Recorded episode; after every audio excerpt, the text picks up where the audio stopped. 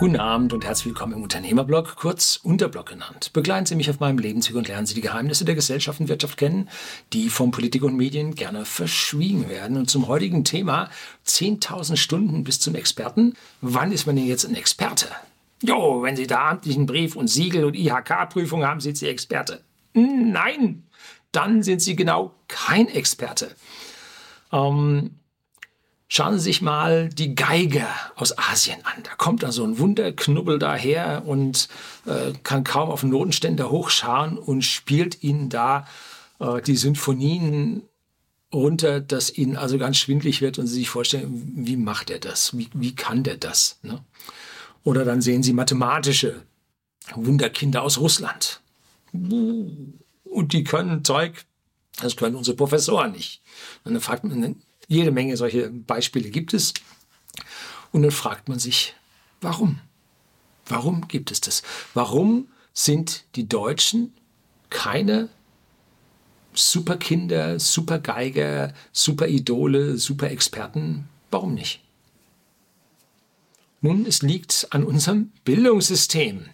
Und da habe ich auch eine Videoserie über unser Bildungssystem gedreht, das ist eines der früheren.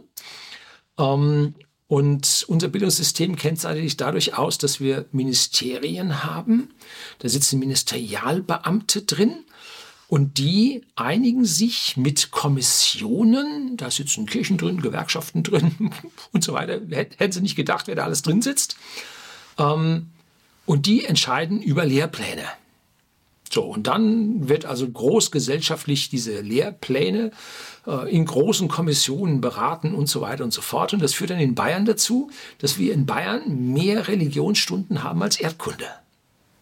Nu, steht in unserer Verfassung dabei, Erziehung hin zu Gott, steht in unserer bayerischen Verfassung drin. Da steht nicht Erziehung hin zu Erdbund, Erdkunde und globalen Bürger, steht nicht drin. so. Ähm, und dann gibt es diesen staatlichen Lehrplan.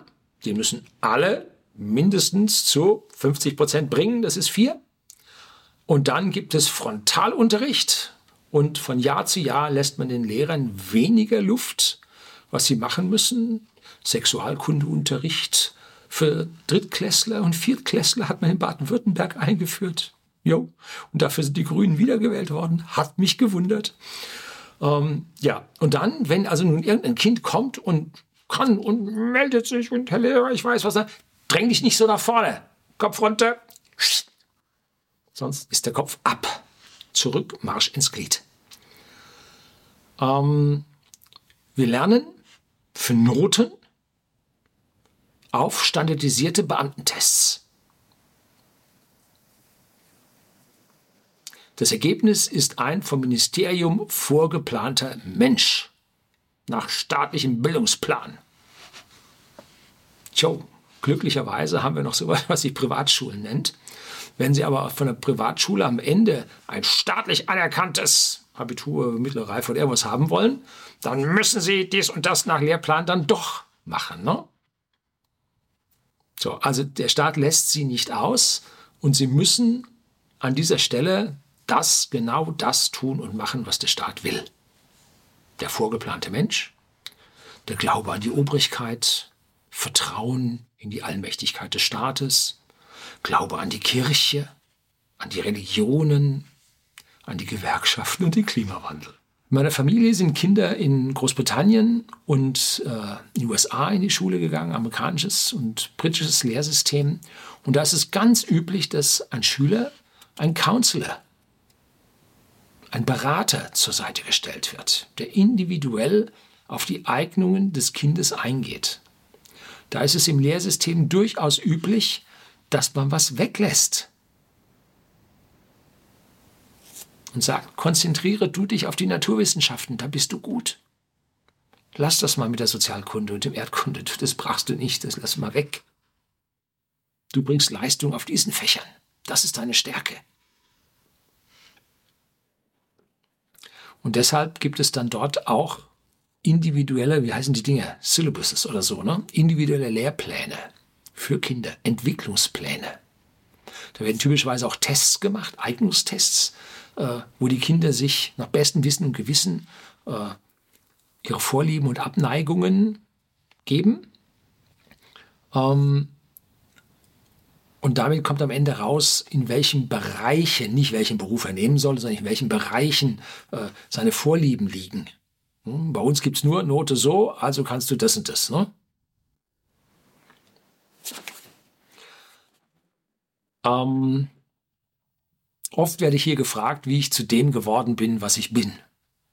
Ja, ich habe da einen ziemlichen Plan, einen ziemlichen Fokus. Äh,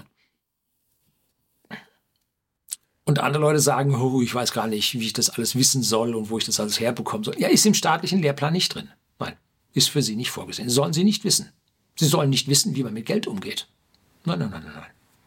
Sie sollen nicht wissen, wie man an der Börse. Nein, oh, ganz bestimmt nicht. Ne? Was selbstständig wollen Sie? Nein, nein.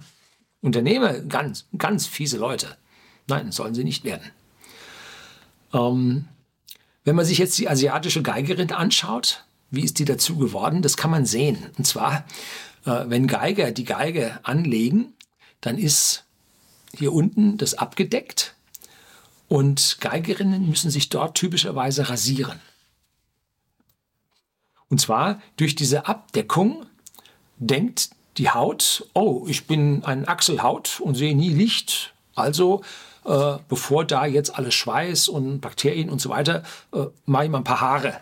Das isoliert ein bisschen und, und fördert meine Gesundheit. Und dann machen die darunter Haare.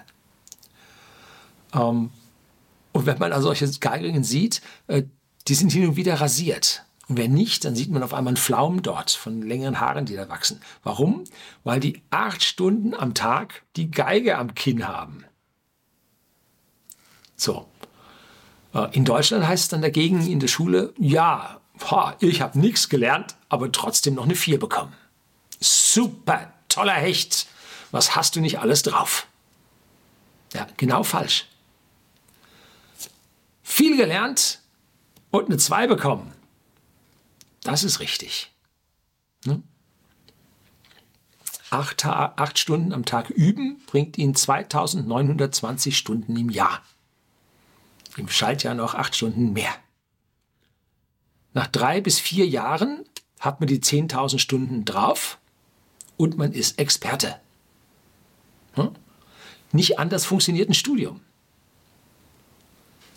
Wenn Sie Ihre vier, fünf Jahre volles Rohr studieren, täglich mindestens acht Stunden, dann haben Sie die 10.000 Stunden Fach auf dem Buckel und Sie sind Experte. Nicht anders funktioniert ein Studium.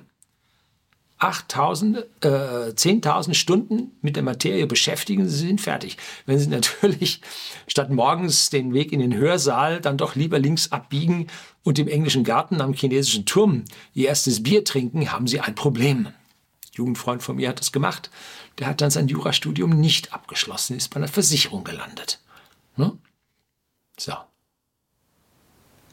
Man schafft dann vielleicht mit so einem Verhalten, so eine Magisterprüfung. Aber ein Experte ist am Ende sicherlich nicht. Experte wird man, indem man diese 10.000 Stunden bringt. Ohne Wenn und Aber. Ich habe mehrfach in meinem Leben diese 10.000 Stunden gebracht und fühle mich Experte in vielen Dingen. Zum Beispiel habe ich hier mein Luft- und Raum, nee, mein Luft- und Raumfahrttechnikstudium äh, habe ich diese Stunden investiert. Ne? Dann habe ich ein BWL-Studium. Ich habe es zwar nicht abgeschlossen, ich habe auch keine 10.000 Stunden investiert, ähm, aber ich habe äh, ja ein ausreichendes Halbexpertenwissen damit aufgesammelt. Ne? Ich habe ein Direktmarketing-Studium, eine Berufsakademie durchgezogen, auch wieder Stunden investiert. Und dann, was man so Sachen noch so macht. So, ich bin äh, Pilot, Flugschein gemacht, ich habe meine Flugzeuge äh, müssen Sie auch ein paar tausend Stunden rein investieren. Äh, wenn Sie 5000 Stunden in ein Projekt investieren, dann sind Sie besser als 90 Prozent der Bevölkerung. Das sind im Prinzip keine zwei Jahre volles Interesse an einem Ding zu haben und es zu studieren. Dann sind Sie besser als 90 Prozent der Bevölkerung. Und 10.000 Stunden sind sie dann Experte, da reicht ihnen keiner mehr das Wasser. Ne? Siebeneinhalb Stunden arbeiten sie am Tag, siebeneinhalb Stunden schlafen sie am Tag, macht zusammen schon 15. drei Stunden für Essen, Körperhygiene und den Weg zur Arbeit und zurück. In 18 Stunden bleiben Ihnen sechs Stunden übrig. Und am Wochenende sollten Ihnen 24 Stunden überbleiben von den zwei Wochenenden. Dann haben Sie dann noch einen halben Tag frei und so, ein bisschen zum Entspannen.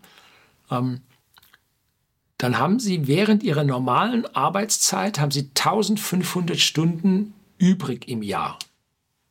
Nach vier Jahren, wenn Sie sich mit einem speziellen Thema beschäftigen, sind Sie schon besser als 90 Prozent der Bevölkerung. Hm? So habe ich zum Beispiel Programmieren gelernt. Es gab damals keine Programmierkurse an der Uni. Das musste man sich selber beibringen. Man kriegte die, die Linguistik der Computersprache beigebracht, aber wie man strukturiert, wie man Subroutinen, wie man rekursiv programmiert und so, gab es alles nicht. Ne? War vor der Zeit. Also ran, 1500 Stunden neben der Arbeit rangeknallt und schon konnte man. Ne? Und mit dieser Programmiererei konnte ich mich selbstständig machen. So. Die, der Erfolg liegt im Üben und im Beschäftigen mit dem Thema.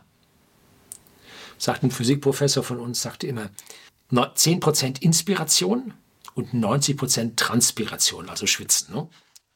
Das heißt 90% Fleiß und 10% Begabung. Auch wenn Sie jetzt nicht der super Überbegabte für irgendetwas sind, nach 10.000 Stunden Übung haben Sie es wirklich drauf, auch wenn Sie nicht äh, eine spezielle Begabung dafür haben.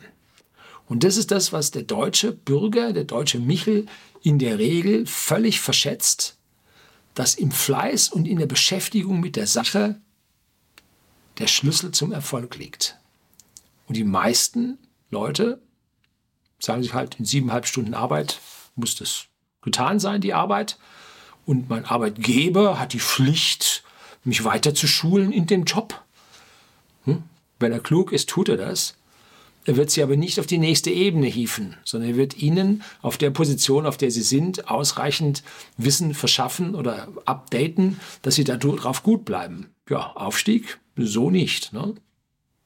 Sie müssen Wissen ran schaffen, sie müssen trainieren, ihre grauen Zellen trainieren. 10.000 Stunden helfen da gewaltig, ähm, damit sie dann in irgendeinem Ding zum Experten werden. Das sollte man sich durch den Kopf gehen lassen. Herzlichen Dank fürs Zuschauen.